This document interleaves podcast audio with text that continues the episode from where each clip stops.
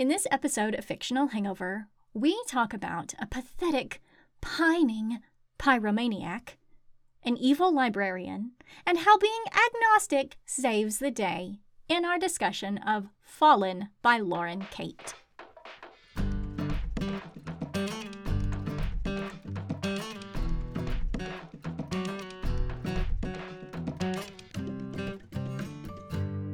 Everybody, welcome to Fictional Hangover, a podcast about young adult and new adult books, series, authors, and voice actors that is full of spoilers.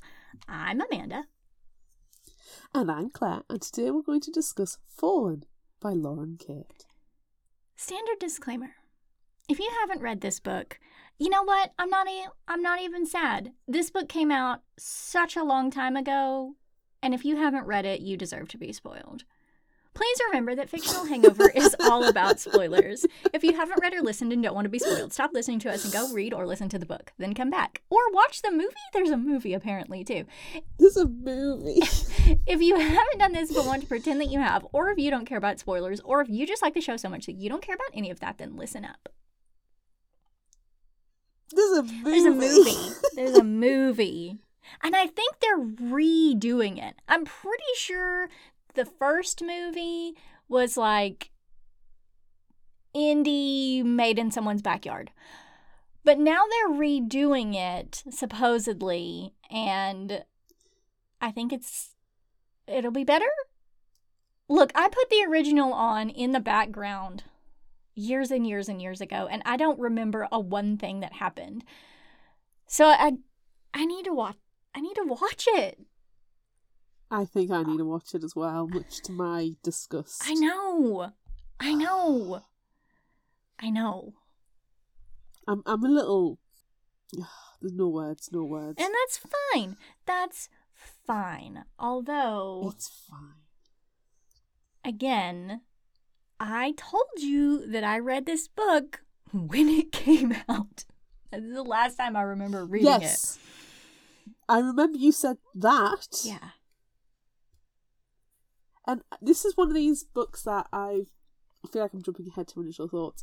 Um, it's one of these books where I've seen on the shelf a million times. I think I owned it at one point, but just never read it, and it just got. You know when you go through your bookshelves and you're like, I'm never going to read this Yeah. book. Before podcast, and Right. You donate to charity, Right. So I think it's one of those. Um, But I've read it now. You have read it now, and that is a sentence that you can say. It is a sentence I can say. My Goodreads confirms. this. Yes. Yes. Yes. Do you want to skip to your initial thoughts or go straight? Well, my initial thoughts are just that I read this a long, long time ago when it first came out. And And that is a sentence that that is a sentence that I can say. Because if I said the rest of that sentence, it would be my surprise. And you have to wait till we get to that segment to learn. Let's not fall ahead too no, much. no.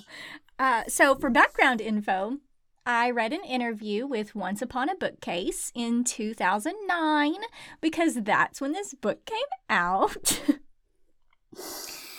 and they said vampires, which is why I picked this question. P.S. No one is shocked by that. Vampires, werewolves, and fae have been shining in the YA urban fantasy spotlight. Why did you decide to go with angels? And Lauren's response is It's strange to say this now that I've written the book and pay so much attention to the market and what else is being published, but I'm not sure I really thought about vampires or werewolves as I was writing, which is wrong. Always think about vampires. All vampires. all vampires all the time. She goes on to say, I've read two of the Twilight books. I love Melissa Marr's Wicked Lovely books, but if Fallen is an answer to those books, it's just as much an answer to any book that's ever inspired me. That said, I do love this kind of energy around paranormal romances right now. It's definitely an exciting time to be participating in the genre. Plus, I eavesdropped on a conversation in the bookstore the other day and heard someone say that angels were the new vampires. Sounds good to me. And I remember that happening. I remember Yeah. that. There were so many angel books that came out around this same time, and yeah, it was I remember. weird. Yeah, and I know I kept thinking, why? Why? Yeah. Angels have never. I said this last week when we talked about White Hot Kiss. Angels are not a genre I've ever really particularly like been enticed by. Yeah, the only angels that I like are fallen angels, Oh, oh. which, spoiler alert, if you haven't figured out by the title of this book, fallen. now you you say a spoiler alert, but right at the top you said I don't care. It's, it's been out for that long. It's too late. It's too late, and also that doesn't really spoil. The statute of limitations Yes. is past, well past. And it also doesn't really spoil anything about this book because Duh. it's not, yeah, but also it's not even, it's barely even mentioned. It's like one paragraph. anyway, let's get started, shall we? Yes, I I, was about think to say so. something, but it's part of my discussion, so I'm Save it. bite my tongue. Save it. Save it. Save it. Because I know what it is. And I want to say the same thing, but save it. Helston, England, September 1854. He sketches her in secret before he leaves for India or America. It doesn't matter where. Then he feels her presence. She tells him she couldn't sleep and asks about his trunk outside the door. Insert pining here. She sees his sketchbook and realizes he's been drawing her. He tells her to have warm milk with a spoonful of treacle to help her sleep, a recipe her mother used to give her. He can't tell her how he knows that, or how many times he's given it to her when the shadows come. She asks if she can go with him. He tells her no. If he leaves, he'll save her life. They've done this before, again and again and again. They can never touch. She can never remember. Only he remembers and can never change the course of their lives.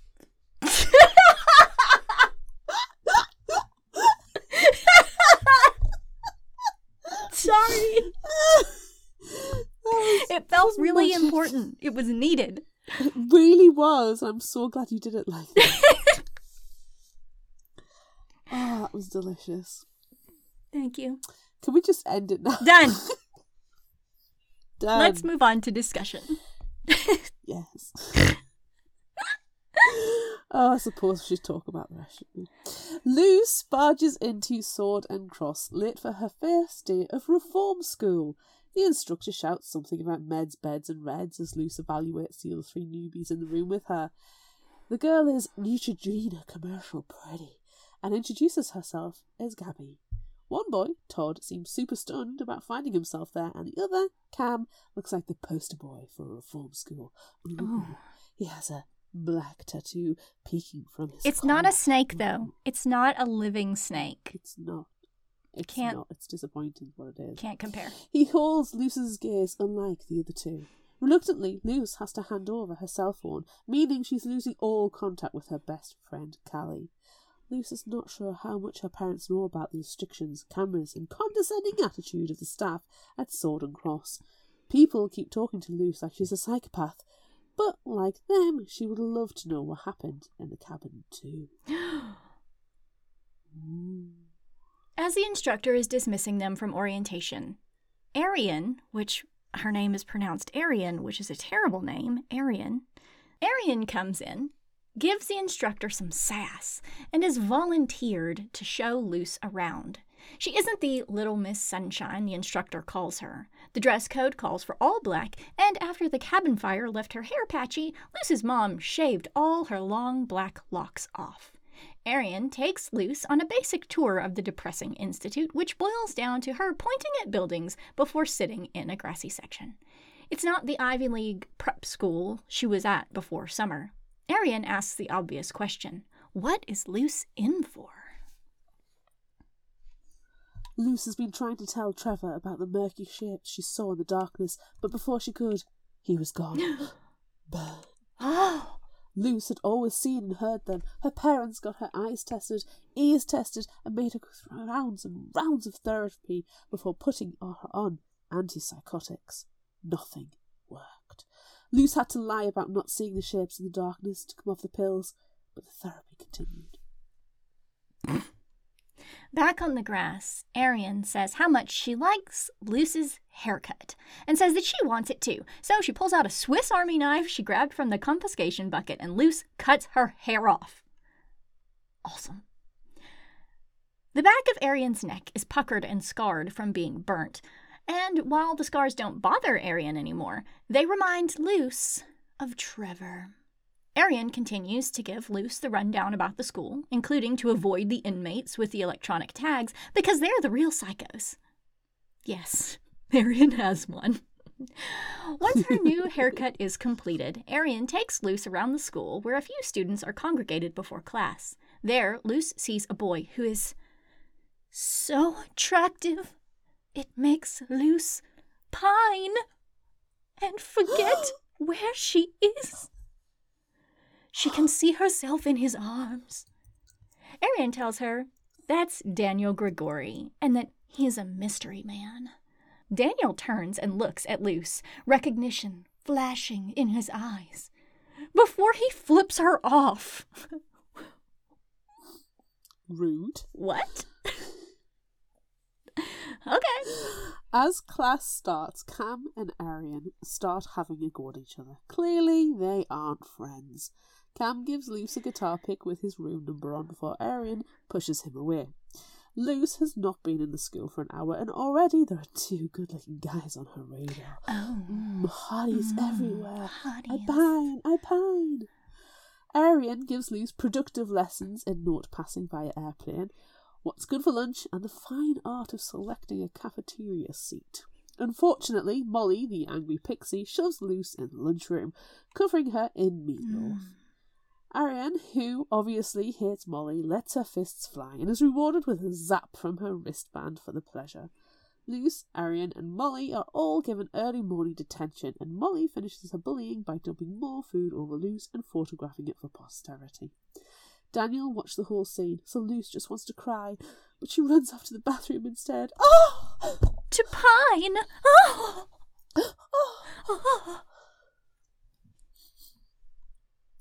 As Luce is trying to clean up, Pennyweather Van Syckle Lockwood, you can call me Penn, pops in with shampoo and hands Luce extra clothes. Luce is suspicious of her good intentions, but she seems genuine, and she is, and we love Penn. Penn isn't like the other inmates. She is the groundskeeper's daughter, so she gets to attend Sword and Cross for free and helps out in the office, which allows her to read everyone's files. Technically, though, she is the ward of the principal as her father died. Once Luce is cleaned up, they head to their afternoon classes. After classes, Luce is finally able to go to her room, which may lack personality but isn't actually too bad. She starts to think about how close her parents are, but how abandoned she feels, missing Callie and Trevor. She hadn't really dated Trevor before his death, they just had a stolen hour at a party that ended when they kissed and the fire came. Her thoughts are interrupted by a knock at her door and an aeroplane note stuck onto the cork board. The arrow scrawled on it pointing to Arian's door. Unfortunately, Arian can't hang out that night, so instead Luce heads to the library and meets the librarian, Sophia Bliss. Heading to the east wing, she sees Daniel sketching. Luce is sure he's sketching her. Narcissistic much? And it reminds her of a dream she had the night before, but suddenly the darkness pinches her, and she's sure Daniel sees it too. Daniel is very short with Luce, and obviously doesn't want company or conversation, so she leaves dramatically And pines! in pines. the pining! oh, the pining, the pining. The next morning, Luce is running late. Again, this time for detention. Fortunately, Luce meets Penn in the cemetery, who points her to the monolith where Arian, Molly, Roland, Daniel, and Cam are waiting for her with their teacher. Their task is to team up and clean the statues, so Luce and Arian choose the Avenging Angel. Luce spots Daniel working with Molly and asks Arian if they're friends. Arian sets Luce's lovey dovey misconceptions to rest. Arian asks Luce what got her here, and Luce sort of explains, but just comes off looking like a pathetic pyromaniac. it's not a good look. Pathetic pining. What continue? Pathetic pining pyromaniac. The pining. Oh. Work continues half heartedly apart from Daniel, who seems to be the only one trying to clean the angels. As she watches him out of nowhere, Luce thinks, He's always been a hard worker. Molly warns Luce away from Daniel, who walks over and demands to know what has been said. He says it in a way that sounds like an argument that they've had before. Darkness seems to enclose them, and the head of the angel next to them crashes down on them, but Daniel pushes her out of the way. He got there so fast. He was nowhere near me. The truck in the icy parking lot. Wait, wait. No, Wait, no, no, wait, no, no, wrong. wrong, wrong. Wednesday evening, Luce is finally able to call Callie during her once weekly 15 minute phone call, and it's such a relief. Callie wants to know everything. However, Luce holds back and starts to tell her about Cam, not Daniel, the one she's been thinking about pretty much constantly and pining over. Just then, Cam walks in. It's his phone slot next. Luce's call ends, and as she and Cam talk, Luce's darkness seems to creep in, and her thoughts drift to Daniel, who happens to walk in at that moment, and the wisps of darkness leave. Quickly, Cam invites Luce to a party later, but she hesitates to agree until she sees Daniel give the tiniest nod. Later, Luce and Penn hurry to the auditorium for an evening event, and Arian catches up. They explain that if you arrive late to the movie, then you're stuck in the hot seat next to Mr. Cole and have to hand out his surveys and help analyse the results afterward, meaning you miss the main entertainment of the evening, the after party. Arian manages to manoeuvre Todd to the hot seat. As the movie starts, Luce gets a very bad feeling, which is accurate as the darkness seeps in and starts pulling at her ankles. When the movie ends, they head to Cam's room for the after party, and it is crowded. Arian pops some champagne and gives a welcome speech that Luce completely misses, and she can't stop looking and pining for Daniel. Oh, Daniel! Daniel! The pining! Oh. The party continues, and it's time for karaoke. Daniel steps out, and Luce makes to follow, but it's terrible timing as the microphone is thrust at her. With a lame excuse to go and get Todd, Luce leaves. In the hallway, Luce can hear Daniel and Gabby talking. Gabby claims to be the only one he can trust, so Luce automatically hates her. The next morning, an announcement wakes Luce up, commanding everyone to get up and get to the gymnasium for bodily assessment. That phrase is awful, by the It way. is. The gymnasium is situated in an old church, retrofitted for its new purpose. Luce and Penn are assigned the pool, as is, unfortunately, Gabby. Ugh. As she enters the pool area, Luce sees Roland, Arian, and Molly in bathing suits, but able to sit out. Gabby walks up to them, which makes Luce hate her more.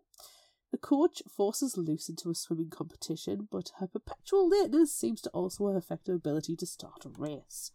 Luce is an experienced swimmer and looks set to win when she catches Gabby say Daniel in her distinctive drawl, and she comes to a complete stop to hear what they're talking about. That is not obvious at all in a swimming pool, coming to a mm. complete stop so you can eat your wig. And to be fair, she hears absolutely nothing because of the water splashing is too loud, so of course she doesn't win either.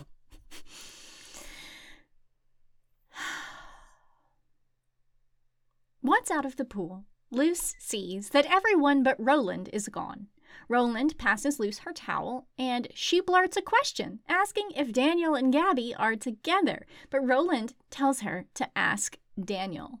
Instead of getting ready, she follows Daniel to the weight room and watches him skipping rope. Shadows creep up and seem to push her out of the weight room, and the door slams. That's a first. Unfortunately, her locker key was knocked out of her hand and is still in the weight room, so she has to go back in, and Daniel spots her.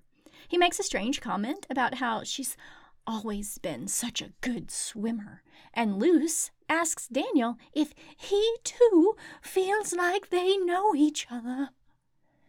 Daniel clearly dissuades her of this notion. Luce runs into Cam on the way to class and he persuades her to come for a lunch picnic in the graveyard. They are spending time making stories up about the deaths of the residents before eating contraband food. It's obviously a pre planned romantic picnic. Cam tells Luce that Sword and Cross is too dissimilar to his home life, so he's quite comfortable there. As Luce and Cam nearly kiss, Gabby comes running up, having been asked by Miss Sophia to find her most promising student, Luce. How? She never goes I- to she's, class. she's been in school for approximately 45 minutes. Exactly. Luce, however, irrationally thinks Gabby isn't satisfied with just having Daniel and wants to move in on Cam too. Oh! Guess it's back to school and Penn's inquisition over where she was. Saturday morning, Penn comes to Luce's room and instantly starts snooping around. Penn then suggests to Luce that rather than working on their genealogy assignment they've been given, that she should give Luce a tour of the off limits school records room so Luce can continue her stalking. I mean, uh, research into Daniel. Together, they head to Penn's basement lair. They locate Daniel's record, which doesn't say much, only that his parents are unknown and he's under the guardianship of the LA County Orphanage. Then a list of his criminal history, which is all very light stuff like jaywalking and loitering. They're interrupted by Miss Sophia dropping some boxes in the basement, but thankfully she doesn't spot them. Unfortunately, as Luce sneaks out, Molly stops her and warns her against Daniel. Why? Too much pining. Leaving the administration. Too much pining, yes. It's bad for the health. Bad for the constitution. it disrupts the humans. Leaving the administration building and heading to the sports field, Luce takes a soccer ball to the face, and we all cheer. Yay! Daniel is next to her in, in a rare moment of actually being nice. He offers to take her for a walk to get some air. They head into the woods and come out facing a postcard worthy view of a lake. Daniel suggests they swim out to the flat rock in the middle, and they do. While they're sitting there, Daniel tells Luce he's been burned by a relationship and is therefore not interested in anyone right now. Luce again insists that there is some connection between them. Oh. Can't you feel it, Daniel? Can't you feel it? That they know each other somehow. Oh, and again, Daniel reminds her it is not possible and says leave him alone. With that, he dives back in the water and swims to shore what seems abnormally fast. Emerging from the lake, Luce thinks that the light is playing tricks on her as it looks like the water hovers around Daniel as if he has wings. oh. The next week, in Miss Sophia's religious class, centering on angels that spans over lunch, Cam offers Luce a handful of figs, since none of the food sent up by the kitchen is vegetarian like Luce. But Gabby promptly throws the figs away and replaces them with peanut M&Ms. Arian says he probably drugged them. After class, Daniel apologizes for leaving Luce alone on the rock. When Daniel leaves, Cam comes up and gives her a gift he saw while out shopping. He went shopping? How? Cam offers to show her that night, but Gabby interrupts and reminds Cam he promised to help her set up for a party that night. Penn says they have plans that night anyway. Once alone, Luce asks Penn what plans they have. Penn went digging in the boxes Miss Sophia brought to the basement the other day and found notes grouping the students into their arrival dates and where they came from. Strange. Miss Sophia arrived at Sword and Cross the same day as Daniel, Arian, and Molly. Penn also found a potential ancestor of Daniel's who wrote a book called The Watchers Myth and Medieval Europe, which Penn took the liberty of checking to see if it was in the library, and it is. Todd is the only other person in the library when they get there. As they begin to look for the Grigori book, a grey tendril starts to close in on Penn, so Luce knocks it away, accidentally thwacking Penn. it was a bee! I swear it was a bee! This isn't the first time she's been able to touch a shadow. The Grigori book isn't where it should be, so Penn goes to ask Miss Sophia about it. As Luce is waiting for her to come back, the smoke alarm goes off. So Luce gets up to leave and runs into Todd. As the smoke is coming in thick and fast, they start to make their escape. But where's Penn? As they leave, Luce sees a twisted nest of shadows in the ceiling, and Todd seems really affected, though she's not sure if it's by the smoke or the writhing shadows. Suddenly, they are both seemingly caught and flown out of the building into the cool, fresh evening air. Luce sees a wonderful light that reminds her unfathomably of Daniel, which distracts her from the twisting shadows attack. And also, you know, the death of Todd as he falls down the stairs, breaking his neck. we don't care about that. The pining. We don't care about Todd. He was a side character. He's we care dead. about the pining. The The pining. pining. The, The pining. pining. Oh, oh, oh. Pining. Daniel's voice wakes Luce and he leans forward and kisses her. and she holds him in their embrace. Luce feels wings. When Luce actually wakes up, it's to a cold hospital room with Gabby next to her. Yay. Luce has been unconscious all night. As Luce asks about Todd, Arian comes in wearing a candy stripe striper uniform and roller skates and is carrying three coconut shell alcoholic cocktails complete with little umbrellas. I don't think that's medicinal, but hey, what do I know? I'm not a doctor. Don't ask questions. Gabby informs Luce that Todd passed away from smoke inhalation, and Penn and Miss Sophia were able to get out of the library straight away. Phew. Luce is worried she'll be asked about the night and not able to fill in the gaps, which is exactly what happened with Trevor. Damn it. Dub dub dub. Penn comes in then and is shocked by the crowd and explains what happened to her and that Daniel found Luce and carried her to the administrator. This reminds Luce of her dream of Daniel carrying her as he flew. Eventually, everyone is kicked out to let Luce rest, but then Miss Sophia, the police, and her parents come in. The police ask Luce standard questions about what happened, though their tone implies she is guilty of setting the fire. Pining, pathetic pyromaniac. When she's finally left alone, Luce looks at a bouquet of peonies Daniel sent her and thinks about the accompanying message. Sorry. But what's he sorry for? Existing? Her existing? Two days later is Todd's funeral. Cam pulls Luce away once the burial is concluded and offers to take her away to talk. Cam is perfect, and his intentions are so clear, but Luce is starting to get annoyed by him because he is not Daniel. Daniel! Oh. Thankfully, Gabby interrupts them, giving Luce the opportunity to move over to the punch bowl, where Daniel approaches her and asks if she wants to get out of there. yes! Yes, I do! Yes!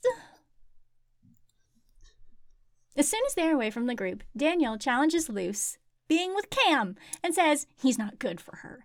But then he also can't suggest an alternative. They continue on to the lake. Once at their destination, Daniel tells Luce she should transfer to another school because Sword and Cross isn't the right place for her. But Luce misunderstands his meaning, thinking he's referring to Trevor and the similarities to Todd's fiery death. To shock Daniel, Luce tells him about the shadows she sees. Daniel tells her that that hasn't happened before, which confuses Luce. Luce, once again, misunderstands Daniel, thinking he's going to kiss her. but instead, he walks away. I pine! On Saturday, it's Parents' Day at Sword Cross. Luce's parents visit and bring a card from Callie. Luce takes them to meet Penn, who will be joining them for lunch. Luce struggles to enjoy the day, thinking it feels like a sham. On the way to one of the planned events, Mr. Cole's tour of the graveyard, Arian pops up and introduces her sister Annabelle, calls the event lame, and wanders off. Near the end of the tour, they run into Cam with his dad, who charms her mom with the age old older sister line. Once Luce's parents leave, she and Penn go to visit Penn's dad. A few days later, on the way for a swim, Luce literally runs into Cam and they flirt over books. However, Luce isn't really into it. Her feelings for Daniel are growing stronger, and she dreams they are embracing, surrounded by wings. It feels so real. Luce dives into the pool to swim and only stops when Penn interrupts her. She found a lead about Daniel and the Watchers from the lost book in the library. Ooh. In the library, Penn heads to the computer, but unfortunately, it's after 4 pm, so access is restricted. Luckily, they're able to flag down Miss Sophia, who happily grants access and directs them to papal databases. The two girls frantically start scribbling notes. While Penn has copious notes, Luce has doodled angel wings. Way to bring it to the research there, Luce. Pining! As they make to leave, Luce notices Daniel looking at something behind her. What could it be? It's Cam. Cam gives Luce another present in a box he asks her not to look at yet before making her promise they'll meet later. Just before he walks away, he kisses Luce, and then Daniel punches him. They start going at it before taking the fight outside to the commons and into the convenient dramatic. Penn is loving the spectacle. Unfortunately, Mr. Cole breaks them all. Finally, looking in the box Cam slipped her, inside is a note telling her to meet him at the gates after classes and a green guitar pick. So douchey. He's such a bad boy. Ah, it's the guitar picks. Despite Luce not wanting to see Cam, she still goes. Her intention is to tell him she doesn't want anything romantic to do with him. When she gets to the gates, she finds a note waiting for her. Cam has arranged a car to pick her up. The car pulls up and the driver hands her a card. It's a note saying the camera watching the drive has been taken care of. Luce gets into the car and she's driven to a beat up riverside bar where Cam is waiting for her. Luce tries to give Cam the necklace back, but he takes it and puts it on her instead and pulls her into the bar. Cam apologizes for coming on strong and about the fight last night. As Cam calls for a toast, Luce sees a dark shadow as a seedy patron starts in on Cam, but Cam easily throws them off. Abnormally easily. Luce leaves and runs into Daniel, who grabs her and says he'll take her back to school. As she gets into Daniel's car, Luce can smell sulfur and sees Cam in the doorway, looking strange. Daniel doesn't take her back to Sword and Cross. Instead, they go to the beach. Luce confesses that she doesn't want anything to do with Cam, and one thing leads to another, and she and Daniel kiss. It feels so familiar and so right. When they pull apart, Daniel acts as if he's expecting something terrible to happen, but nothing does. Cryptically, he tells her he doesn't know how to make it stop, and that likely they're just running late. Who? What?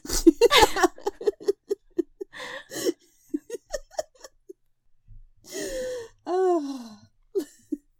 Luce can't remember their journey back to the school because she'd fallen asleep and Daniel had to carry her. She slept in until 2 pm, missing school and waking to find two notes slipped under her door, one from Daniel and the other from Cam. Cam is waiting for her at the graveyard, and Luce tries to give him the let's be friends speech, but he interrupts, mocking her for her unreciprocated feelings for Daniel and how he could never kiss her how she deserves. Well, he can, and he does! Cam starts laughing and saying it's impossible, so Luce walks off. Cam sweeps, sweeps her up, bends her backwards, and says it's only fair that he gets to kiss her too. Luce can only think about the kiss, but is sure she's forgetting something. Suddenly, she's on the ground with Gabby and Daniel confronting Cam. Gabby kicks the snow out of Cam. And we all cheer. Yay! Daniel is not happy that Luce kissed Cam. But at least he and Gabby got there in time. He takes Luce off while Gabby is standing over a groaning Cam. Daniel tells Luce he will give her the whole truth. He starts by describing the Bible Oh. and how in it God demands the love of everyone. But Daniel loved someone else more. Her. Over and over and over again. But every time they fall in love, every time they kiss, she dies catastrophically while he continues to live forever. After she dies, he has to wait 17 years for her to be reincarnated to see her again. Each time, he can sense her coming, which is a sad existence. Luce doesn't believe any of it. When she first saw him, he was laughing and looked happy. How is that possible? Daniel Dare. tells her different things from their many incarnations. Luce needs a break to think. Luce goes back to her room to be alone. She even ignores Penn's knock. So much of what Daniel said seems familiar. Sitting on her bed, Luce finds a book hidden under the covers, The Watcher's Myth in Medieval Europe, with a note from Penn. Inside the cover is a photograph clearly showing Daniel and Luce in Helston, 1854. Luce needs Penn to the library! There's no sign of Penn, just Arian and Roland playing chess. Arian has kicked Roland's butt, so it's time for a new game to find out where Luce went the other day. To an off campus shrink? Asking them cryptic questions about trusting Daniel, Luce heads further into the library and runs into Miss Sophia, who sees the book in her arms and takes her to one side, clearly not surprised she has it. Luce spills everything, including kissing Daniel, which Miss Sophia tells her is impossible. As they flip through the book, Luce spots sketches of her by Daniel. Miss Sophia tells her that both Luce and Daniel are damned. Luce tells Miss Sophia that Daniel tried to explain things, but once he mentioned the Bible, she tuned out. No. Miss Sophia points out that it is perfectly natural for children our age not to be interested in religion they were brought up in. Luce, however, wasn't brought up religious and hasn't been baptized. It's clear Miss Sophia knows more than she is telling, so Luce decides she needs to speak to Daniel, and Miss Sophia tells her she'll come with her. Outside, Luce can feel the shadows growing and waiting. They head to the graveyard and see Penn looking terrified next to the entrance. Penn says a few students went in and is sure something bad is going to happen because she can see something flickering in the darkness. There is a feeling of evil as Luce heads into the graveyard, Miss Sophia and Penn following despite her protestations. Luce finds Daniel deep in the darkness, and she tells him she believes his story. But how can he, an angel, love her? Luce is convinced the shadows and darkness are all her fault, but Daniel explains they aren't. They've always been there, though this is the first time she's been able to see them. The shadows are announcers, nothing more than gossips and messengers, and at that moment they're just showing off. Penn and Miss Sophia approach them with Daniel's book. Miss Sophia tells Luce she doesn't want to know how they can be together, that Daniel has no right to tell her, as it will kill her. Again. as Luce declares her love to Daniel. From above, Cam sarcastically claps. More claps grow around them, but it's not applause.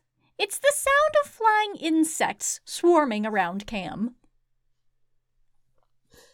Daniel demands to know why Cam has called an end to their truce, and Cam points to Luce.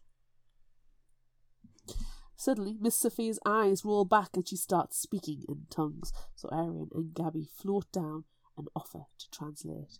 Gabby agrees with Cam that there is something different with Luce, that the fight could end. Wait, what fight? what? Arian tells Luce the fight is to stop all hell breaking loose on Earth. Daniel tells Luce to get out as small firefly like sparks float, blooming into little pure creatures. At Gabby and Daniel's insistence, Luce, Penn, and Miss Sophia leave the graveyard. Before they can get out, Penn falls, and when Luce looks back, she finds Penn has a deep black and bloody gash down her arm.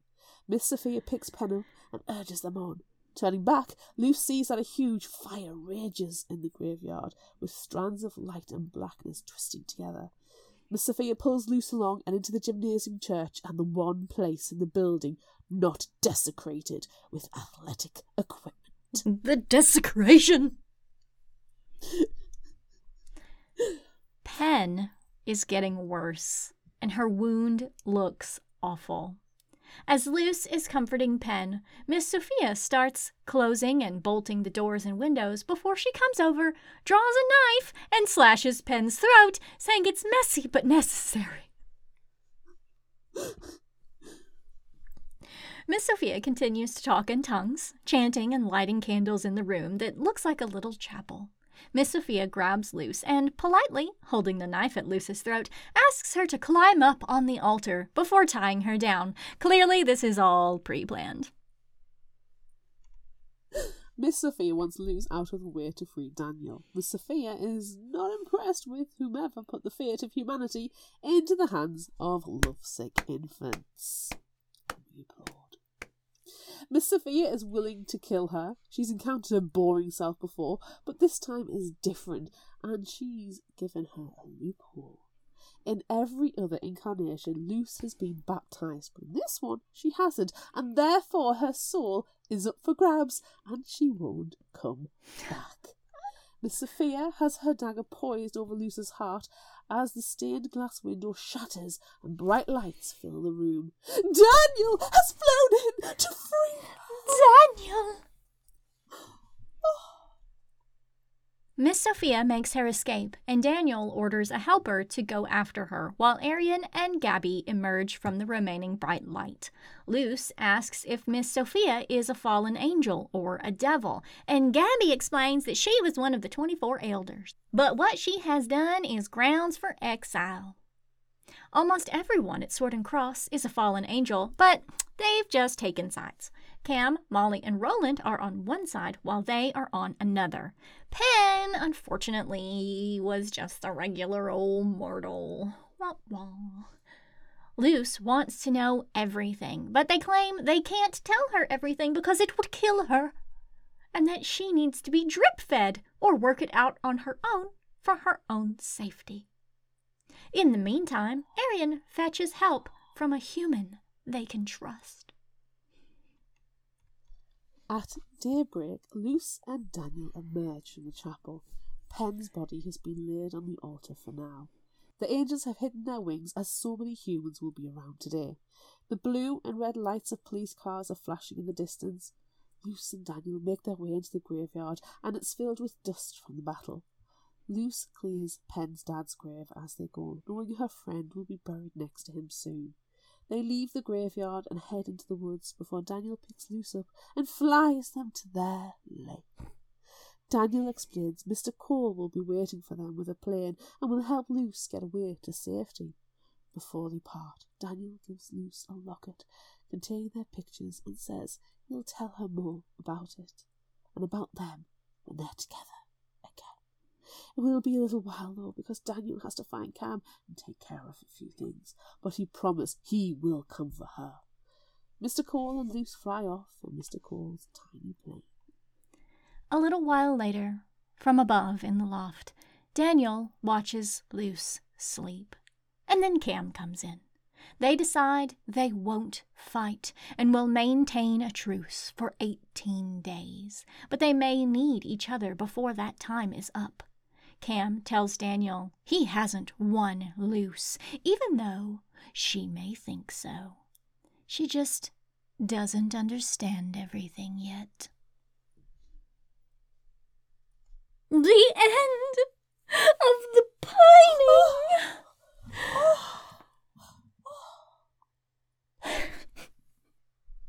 the pining. Well, I think we need to have some dramatic pining while everybody can listen to the promo from another podcast. The pining. This is the Novel Universe with your hostesses, Dawn and Ashley. We rate and review the newest and most buzzworthy books. We are true book club ladies that don't always agree, but we do enjoy a good book discussion. You can find the Novel Universe on Apple, Spotify, and Google, where we post new episodes twice a month. I'm Dawn, the criticizer of books. And I'm Ashley, the fantasy architect. So grab your favorite beverage and join our universe.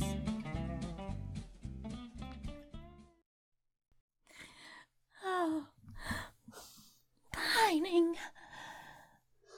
Are you done pining? Are you done pining for now? Oh, I'm way over it now. oh, I'm done.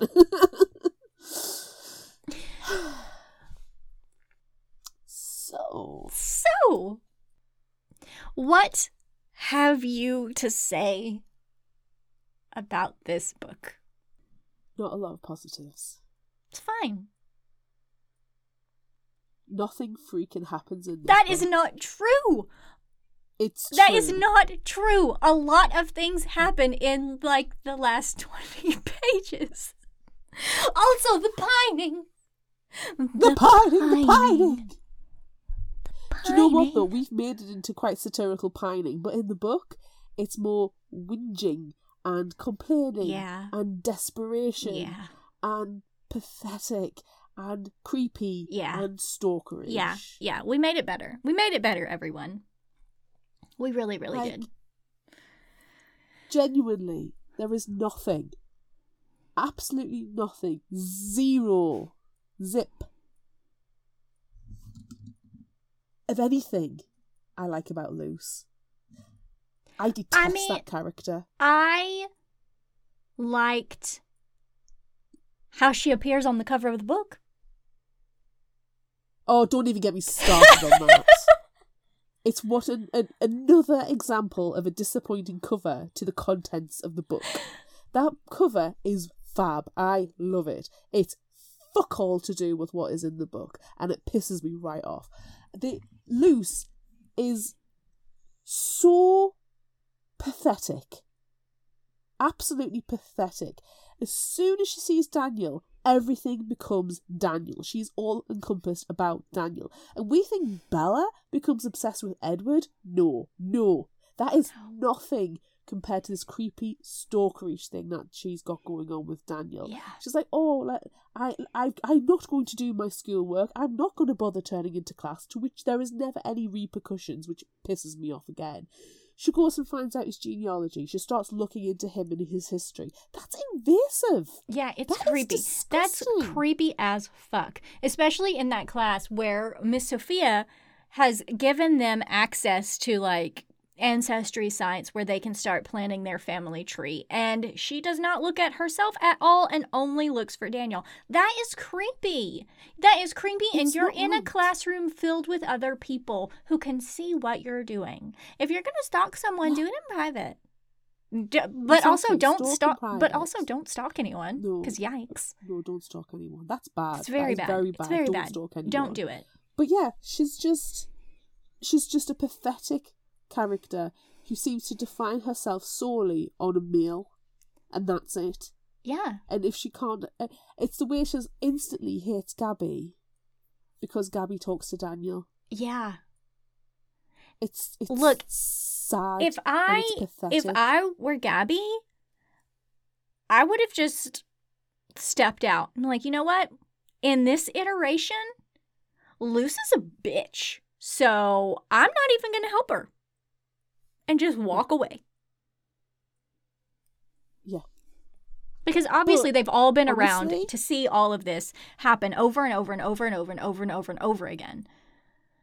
and they must be bored of it by now. God, I But know. honestly, like if she, I can't imagine personalities wise, there's a much difference between, you know, the 1854 example given in England to the this modern um interpretation. So I can only imagine that in every single incarnation, Luce is an irritating, creepy creep. Yeah. I can't imagine there being anything else. It's I just I just as a character hated it. There were other characters I liked. Oh. Yeah. I loved Arian, despite that every time I say her name, I think something with negative connotations. Right. Hate the name. Yeah. Love the character. Yeah.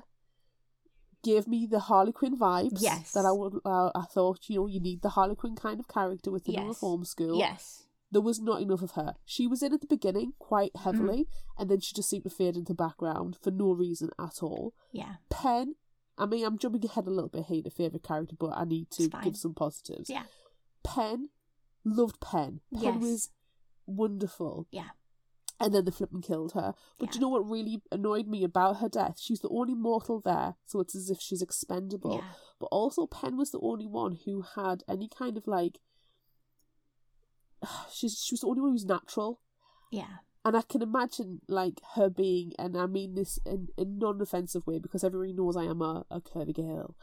Um, she would be the fat friend or the ugly friend with the good personality. Yeah. She would be the the or the minority character, and they killed her off. Yeah. And it's like there was no need for that. It was completely unnecessary. Penn could have just stayed at the reform school. There was no no need to kill her character off. Yeah. Um, and it didn't give any sympathy for Luce or the situation or anything. It didn't add any anything to the story. no. I even loved Miss Sophia, the evil librarian. I know. Miss Sophia was my favorite character because it's not very often that the librarian who's like been helping you the entire time turns out to be evil. It never happens. I love the evil librarian. So exactly. so Miss Sophia was my favorite. Yeah. But she could Librarians can use their power for good or for evil. But most of the time, they choose to use it for good. right. Be careful when they choose to use it for evil. But I agree with what you're saying about Penn, and I loved Penn too, and I hated that she was killed because she was the mortal. And you know, Miss Sophia could have easily just like pushed her down and locked the door behind her. brought. Yeah, just left her at the chapel completely. Yeah. I even like Gabby. And probably because every time in my head, with her southern twang, I had your voice going when you do your southern twang. So that was quite fun. Or thinking about and then when we do our House of Night and Stevie. But yeah, I like Gabby as a character. Roland was minor. He was fine. Poor Todd. R.I.P. Todd. Yeah. Justice for Todd. Todd, was Todd also know- just a regular human guy? Yeah, Yeah. again, kill immortals. Yeah. So I did quite like a few of the characters, don't get me wrong, but I freaking hated Luce and Daniel was a non-entity in my books. There was nothing in there that made you think, Oh, Daniel! I did not pine for him once. No. I mean, fair enough, given the age difference. Well, to be honest, actually, he's probably the older man, considering he's an, an angel. But and he lives forever. Yeah. yeah, there was nothing. There was nothing about it. No, when somebody instantly flips you off and dismisses you and constantly tells you to stop stalking them, stop talking to them, stop bugging them, stop thinking about them, stop researching my goddamn family history, uh, take a hint. You know what I think would have made this book better is if one, there was more to the pining. Yes. Like, could we have had? I mean, we see in the book at the end, and we learn at the end that she's been around for several incarnations and they like have lived all over the world together. Could we have not had like the 18 whatever Helston at the beginning? Could we not have had those passages like at the beginning of a chapter? Like, you know, 1952. Rio like and here's the story of what happened in Rio and it's just a paragraph of the two of them together. Could we not Yes. have had that? Because that would have made the pining make more sense. However we only have that flashback at the very beginning and we're supposed to just assume that they love each other so much from that one bit and he wasn't even really nice to her in that. No, we needed more context behind it. And I agree. I think that's a very good idea that at the beginning of each chapter or even interspersed as part of the dreams because she's dreaming about him holding her and dreaming about the wings all the time. Yeah, well, But it expand. been better if the dreams were fl- flashbacks as well, were memories. Yeah, yeah, expand that scene where you're kissing and you see his wings to a little bit before. What leads up to that kiss? It's, Just a little bit. It's just. Just a little bit more would have helped. I mean, I don't mind insta love in adult romances. Because usually it's insta sex, really, rather than insta love. Right.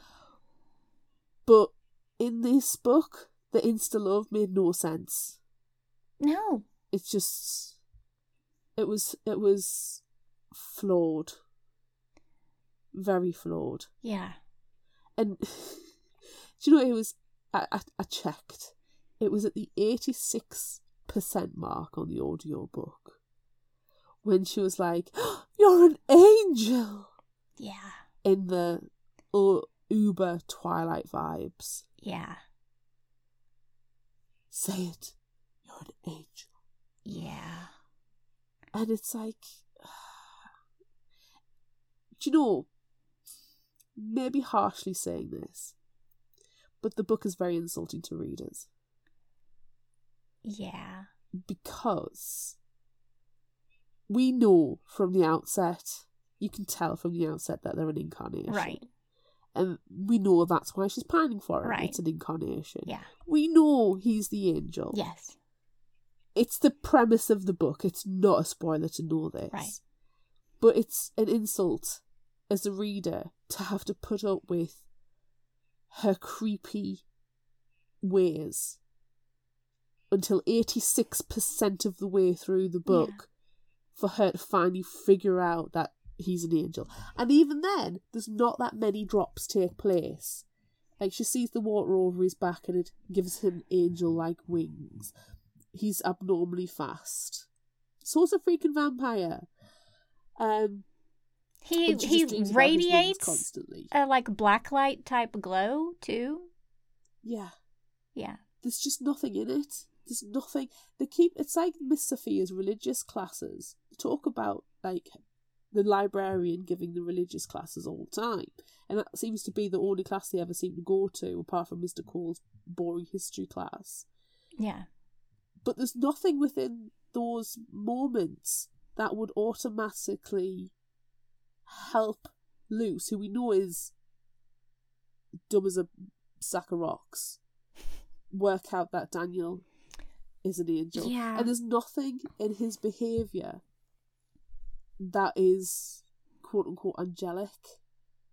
No. It's it just feels like it's an insult to or to to to me at least. Like yeah. I might be judging it very harshly. And I need to step back and remember when it was written Right. and the Yes, audience was- it's predominantly written for. Yes. But I am also annoyed that it's mocking the intelligence of teenagers. Teenagers Yeah. are smart. They would figure this out. And I think Yeah. There's just too many holes. What it, the other thing that annoyed me as well is like, like I said, Arian was a really strong character in the beginning, and then she just faded out to black. Very little's made of Roland, but then all of a sudden Roland, uh, like y- y- the impression is Roland and Daniel are very good friends, but then it turns out Roland's on Cam's side of the Angel War. Yeah. There's no context for this Angel War. I don't want to have to read further to find out more about this Angel War that's taking pl- supposedly taking place. Yeah. Trevor's It- death uh, completely pointless. Got him Yeah. into a reform school. I don't. I don't even. I don't know. I just feels. It feels ridiculous. Like Yeah, it would have been better if there were if there was more lead up. Like I said, if there were more bits of history throughout, would have been so much better. But I did really enjoy Miss Sophia's lessons, the one that we got to see almost completely. She's telling the story of the fallen angels, which if Luce had been paying attention, she probably would have picked up on it. However, I love that she was telling, she was giving the lesson with shadow puppets. That's amazing. that was so cool. I would have loved to see that lesson. And I also appreciated that being agnostic saved Luce's life because everyone is just expecting her to be a Christian and, like, oh, and now the angels are, you know, gonna show up and then she's gonna erupt in flames and she's gonna die and whatever, whatever happens. But it doesn't happen in this one because she wasn't brought up in a religious household. And I love that. But I do too. I wish that it had changed everything, not just that she can see the shadows coming and interact with them a little bit. Like, why couldn't she, in this iteration, have completely fallen for Cam? He's obviously on the bad side of the angels, but like, why couldn't she have fallen for Cam? And then we see Daniel trying to fight for her so we would like him a little bit more or Yeah. something. Because Cam is the only one interacting with her. And it's a little creepy that he's like showering her with gifts and stuff. But I think that also would have been a better story. Yes, I agree. That's that's the whole thing. There's nothing being made, like you said. If they'd included more of the history of Luce and Daniel, would have been more sympathetic to their relationship. Yeah, and then if you see all these flashbacks with their relationship and how wonderful and beautiful it is, but then you come back to the present day and she's making out with Cam, and then you would go, "Oh no, you're not supposed to be with Cam. You're supposed to be with Daniel." Oh, it would have made for a better story. Exactly, and that would have had the reader engaged. Yeah. And I don't think the reader is engaged in this story because it's not they're not given enough. Yeah. But I will tell everyone that there are three more books in this series.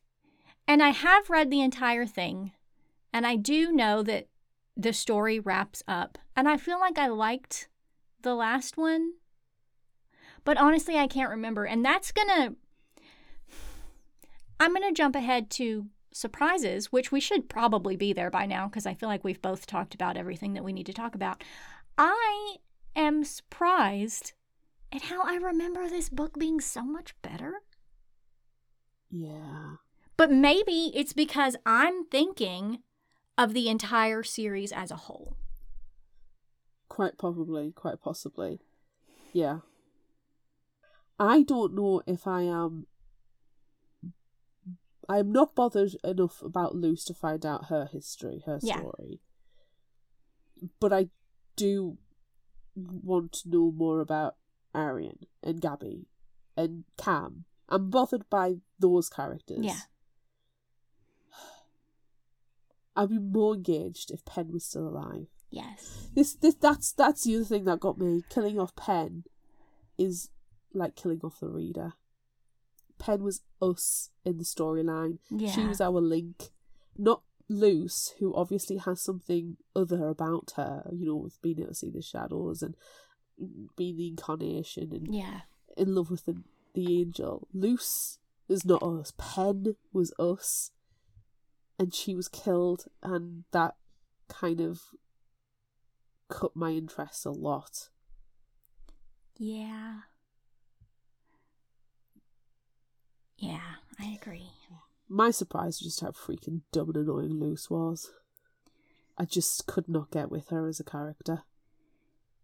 See all my previous comments.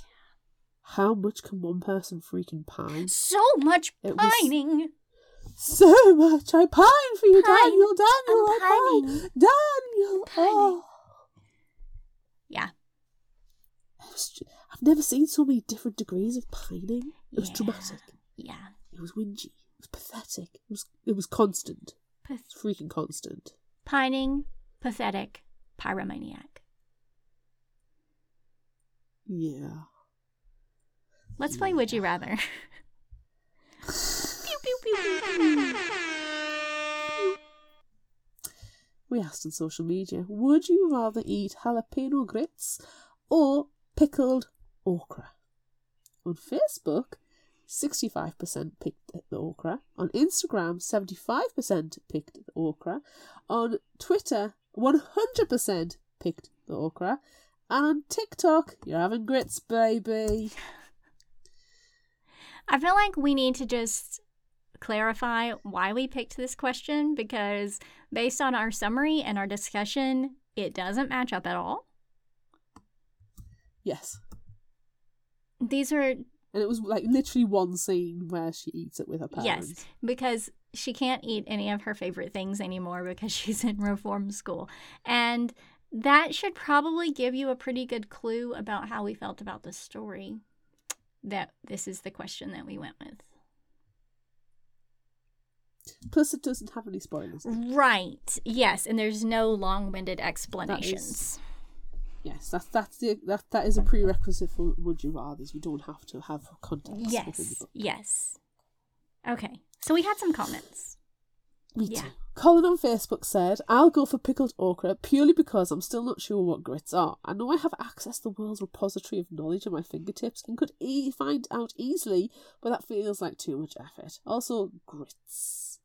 Grits. Mm, grits. It, it just doesn't feel good on the tongue. The word is that is not sure about food as I've ever had them. Grits. Nah, I'm out. Okra it is. Bree on Facebook says, Ew, I'm not a fan of either of these southern foods or styles of cooking them. As much as I hate pickled things, I'm even less a fan of spicy things. Bring on the okra.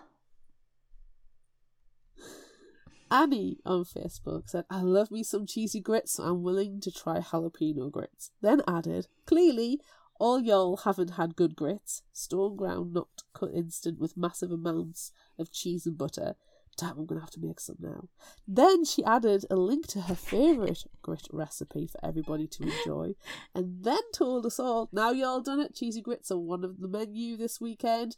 I'll throw a jalapeno in. now we need to know that she's had jalapeno cheesy grits, and I also need a picture. Yes. Send us a picture. It didn't happen. Vincent on Facebook says, I'll have lasagna. and Coral on Facebook said, "Don't like jalapenos, so easy. Okra it is." Do you have any library comments this week? Yes, uh, as I am in the South, we actually had a little bit of discussion with this one and lots of comments. So one person said jalapeno grits, y'all. Only fried okra is edible. One said both. I'll eat anything, especially if it's pickled. Another person said okra dipped in ranch. Yum. Another one said pickled okra. Yum. I grew up eating it. And the last one said jalapeno grits sound tasty. so what are you picking? I am picking pickled. Oh, me too. Because I do like pickled food. I have had okra before in a stir fry or something like that, or stew.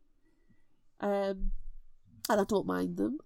I have absolutely no idea what a grit is, and the pictures do not make it look appetizing. I do have a friend who had grits once and tried to describe it. This is years ago. Tried to describe what it was when he came back from America, and he was like, "I, I can't describe it. It's it is. There is nothing on the the British palate that compares." I, I don't understand grits. I don't. It sounds awful. Grits. Grit. Grit. It's, I can't help but agree with Colin. It sounds like you're eating grit. And that's not healthy. No. But pickled okra, that sounds delicious. Yeah, it is. It is delicious. I love pickled okra. I love raw okra. I love fried okra. I love okra stewed with tomatoes. Like I I I like all of it. I like any of it. Grits I've had and it's you know, whatever. You can have them sweet, you can have them savory, you can have them spicy. It's just Is grits the, the marmite of the US, do you think? You either love it or hate it. probably yeah, probably. But it's definitely not the same thing. No, no, definitely not the same thing. I feel like it's just like I don't know, the corn version of oatmeal? I think. It's like cold soup, but thick. Yeah. It's Is it is it like corn hummus? uh no, it's not smooth. Mm-mm. It's gritty. Oh. Yeah, but you know how like like oatmeal is just kind of nothing. It's it's how Yeah. grit that's grits too. It's the corn version of oatmeal. Mhm. Gruel. I like oatmeal or porridge in this country. Yeah. With um, a spoonful of crunchy Biscoff spread and sliced banana. And I would never, ever, ever, ever consider putting anything savoury into it. Like cheese. Because oats. Okay. The oh, grits is one of these things where I've seen on the menu when I've been in America, but refuse to buy because I don't want to waste my money on something I'm potentially going to absolutely freak me out. Yeah. Yeah. I'll have some pickled okra, please. Yes, and I am also convinced that ranch dressing tastes different in the US compared to the UK. Oh, we I'm have sure ranch dressing over here.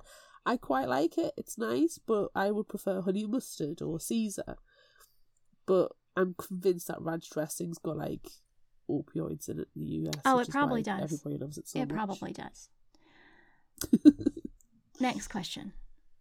Would you rather picnic in a graveyard or snoop through secret school files? Picnic in a graveyard.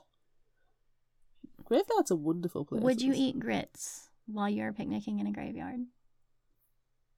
I mean, if you're going to bring them, I'll eat them. Okay. I'll try them for science and I'll write it down. Yeah. Yeah. But yeah, graveyards are fantastic places. I love graveyards. I love looking at the gravestones and seeing how old people were and when the graves were. Yeah, I really liked that scene where Luce and Cam are walking through and Cam is just making up stories about everyone. Like that was a fun event. Yes, that's exactly the type of thing that I would do. Yeah. Yeah. So definitely do that. But what, I what what good is snoop, snooping through the school files going to do for me if I'm in- even if we're comparing me to being Luce? Mhm. She's not going to use the, the power for good. No. But she did get to go with Penn, and that was fun because, you know, I'm sure Penn was very proud of what she was doing. And, like, She hey, should be. I've got all these sneaky things that I can do. So let's go do this together. I kind of think I might go snooping with Penn. Well, I'm going to have a picnic picnic in the graveyard with Penn. Oh, okay. Not with Cam. No, That's fine. uh, he's too up his own arse. Yeah. He's too alpha male. Mm. He's going to give you a guitar pick.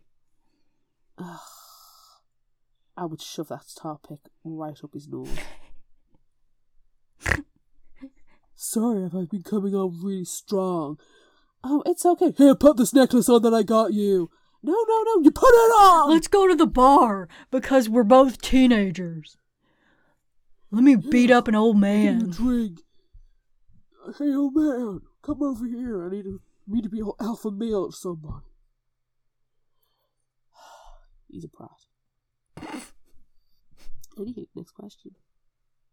Would you rather go to a symposium on taxidermy or watch a terrible movie for the millionth time? Oh, And it is a genuinely terrible movie, not a one that you love to hate or hate to love. It is like needles in the eyes terrible. Oh no. Taxidermy and needles to the eyes? What is happening right now? This is next week's discussion. Oh, we've jumped ahead. Oh, whoops. Let's do it. Let's go ahead and finish that discussion right now. Uh no. I No, I'm going to watch a terrible movie for the millionth time. I can zone out, I can crack jokes, I can make it better in some way shape or form, but you're never going to make anything better looking at animal carcasses. Could the could the symposium on taxidermy be like funny taxidermy? You know, when you make the mice look like the the, the gentleman or something. Maybe. I can't imagine it being great. I don't like taxidermy particularly. No. Ugh, I'm gonna watch a terrible movie for the millionth time. Yeah, let's watch it together. I can think of, and we'll record it. and It'll be special episodes. Yes. Oh no. Oh no. We tried that. Speaking of, if it's Christmas and you're listening to this, go and listen to our commentary. Oh, Oh, what was it called? I can't remember. I've blocked it out. Chris- Christmas. No, I've blocked it out. I've don't even- and not, not, not remembered that particular memory. Yeah. No.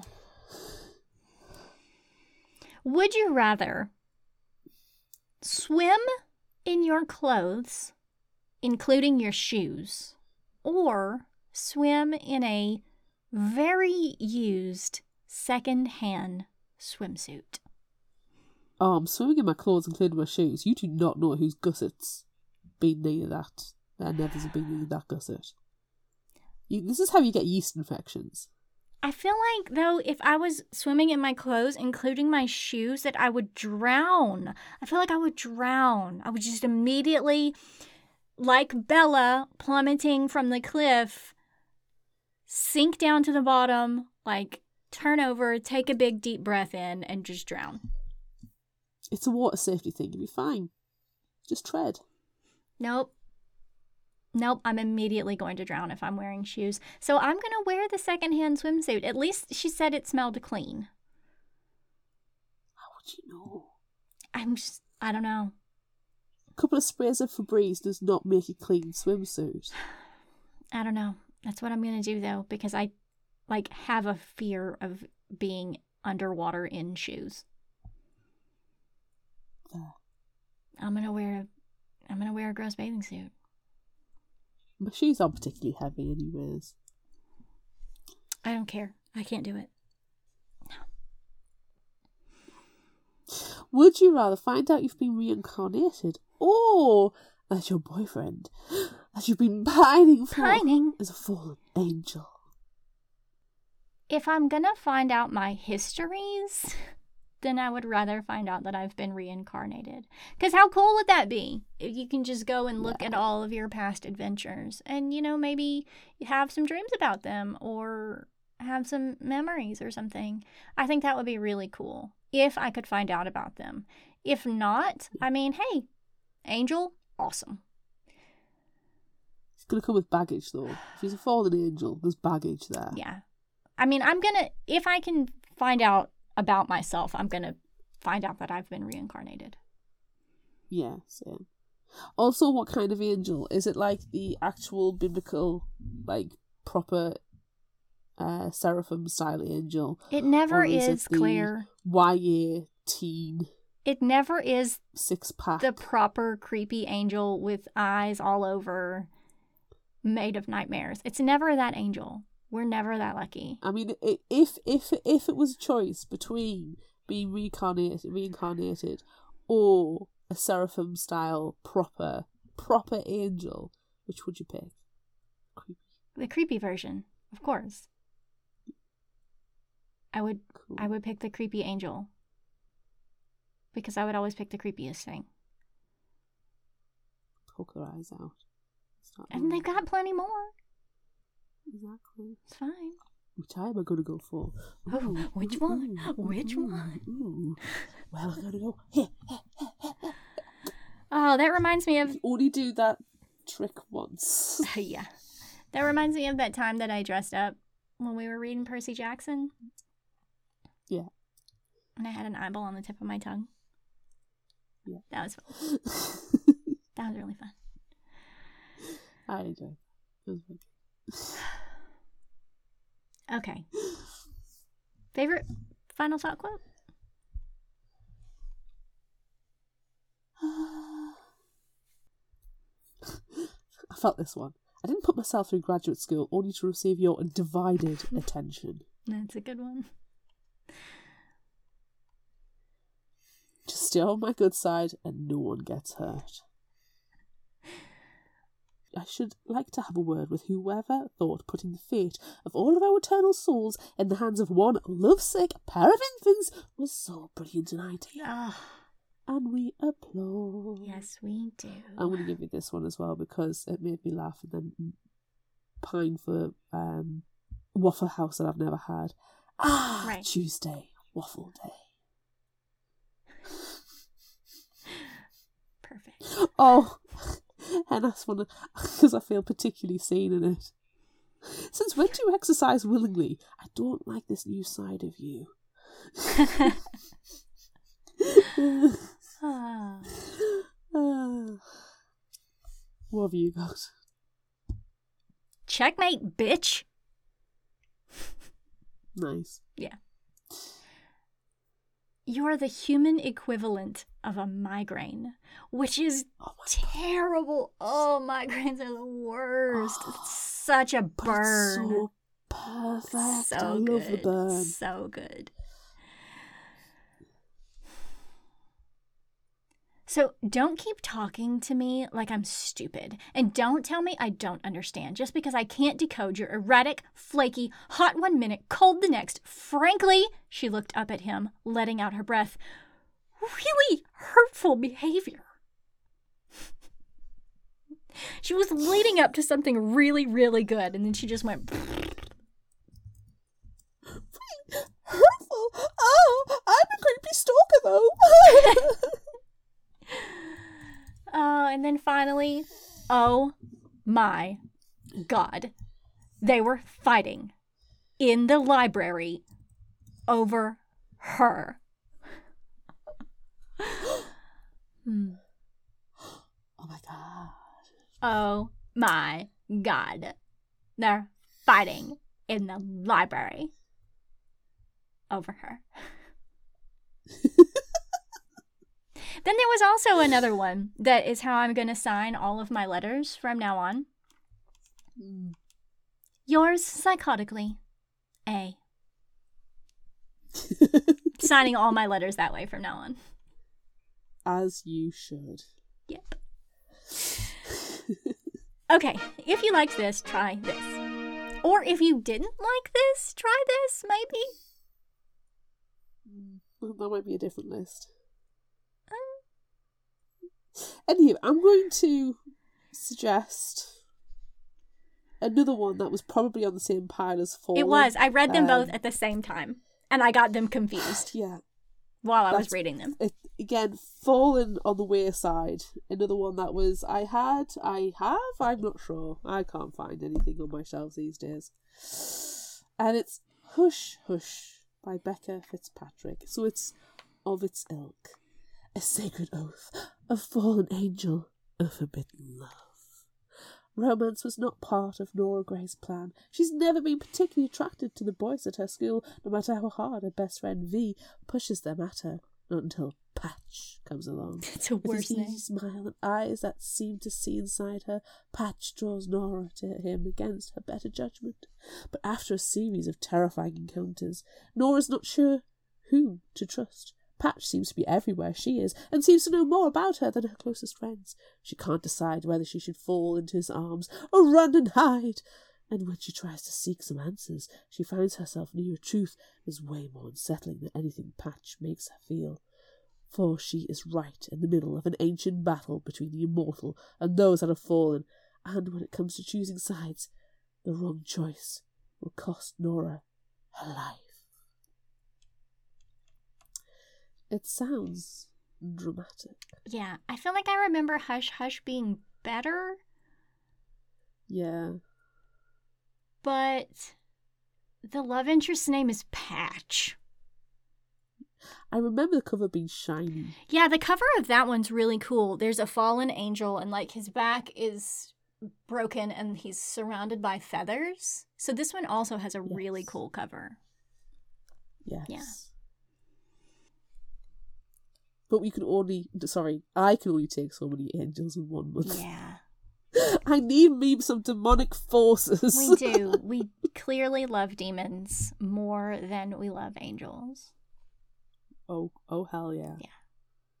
What is your rec- recommendation? I picked Mercy by Rebecca Lim, and I've got two discussion or two descriptions here. One is a short blurb that I found on Book Riot, which is why I selected this one, and then I went and got the actual summary from Goodreads. So the short blurb from Book Riot is Mercy wakes on a bus, soul jacking a human for a new mission. Mercy is actually an angel, doomed to take on a new human form and left to find new ways to resolve the battle between heavenly beings. It's a blend of good versus evil and quantum leap with a healthy dash of YA romance. That sounds so.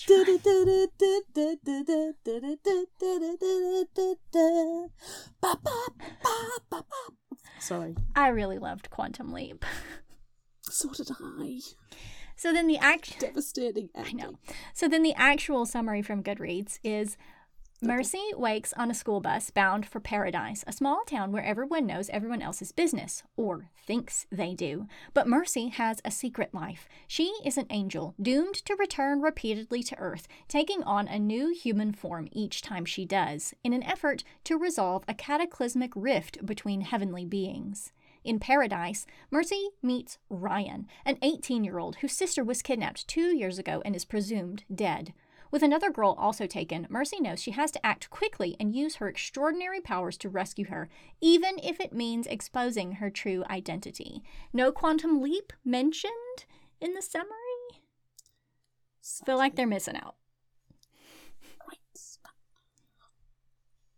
Oh, it's oh boy, isn't it? Oh boy. Anyway. I'm gonna go and watch Quantum Leap now. Um, after we've had the new indie spotlight, please. Oh, this one is called Angel at the Paradise Hotel. We got this one recently. It's by Teresa O'Driscoll. When tourism transforms a fishing village on the green and beautiful Greek island of Corfu, old hatreds, envy, and greed threaten to tear the community apart. Behind the scenes, personal demons fuel division, while guardian angels battle to neutralize their influence. Hotelier Jason, planning to get rich, ruthlessly chases his goal, unaware of the trouble and danger he is stirring up. Three visitors from Ireland, America, and Wales bring their own problems.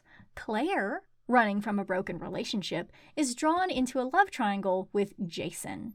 Aaron, battling a midlife crisis, is closer to despair than he realizes, while Bethany, jolted by a big birthday into doing a Shirley Valentine, is hoping it will sort her life out. As the sizzling summer unfolds, each faces make or break challenges. Extra help is at hand, though, with the arrival of Gabriella, Angel of Greece. When meddling demons prevail and smoldering greed and vengeance reach flashpoint, can she avert disaster? Question mark. Question mark. Nobody knows. Interesting. Interesting. So that's it for this episode of Fictional Hangover. Psychotically yours, A. I mean, I'm Amanda. I'm Claire.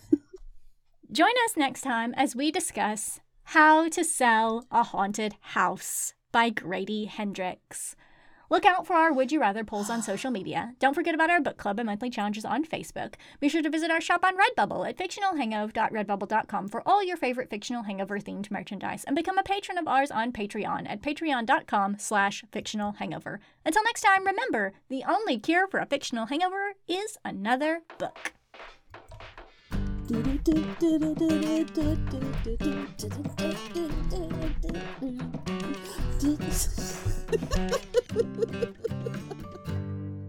You can find us at fictionalhangover.com, follow us on Instagram at fictionalhangover, find us on Facebook at facebook.com slash fictionalhangover, and on Twitter at fictionalhangover, no ER. If you like this episode, check out our others, and be sure to rate, review, and subscribe so you don't miss out. And finally, special thanks to Liz Emerson for her music. You can find her on Facebook and Patreon. Thanks for listening.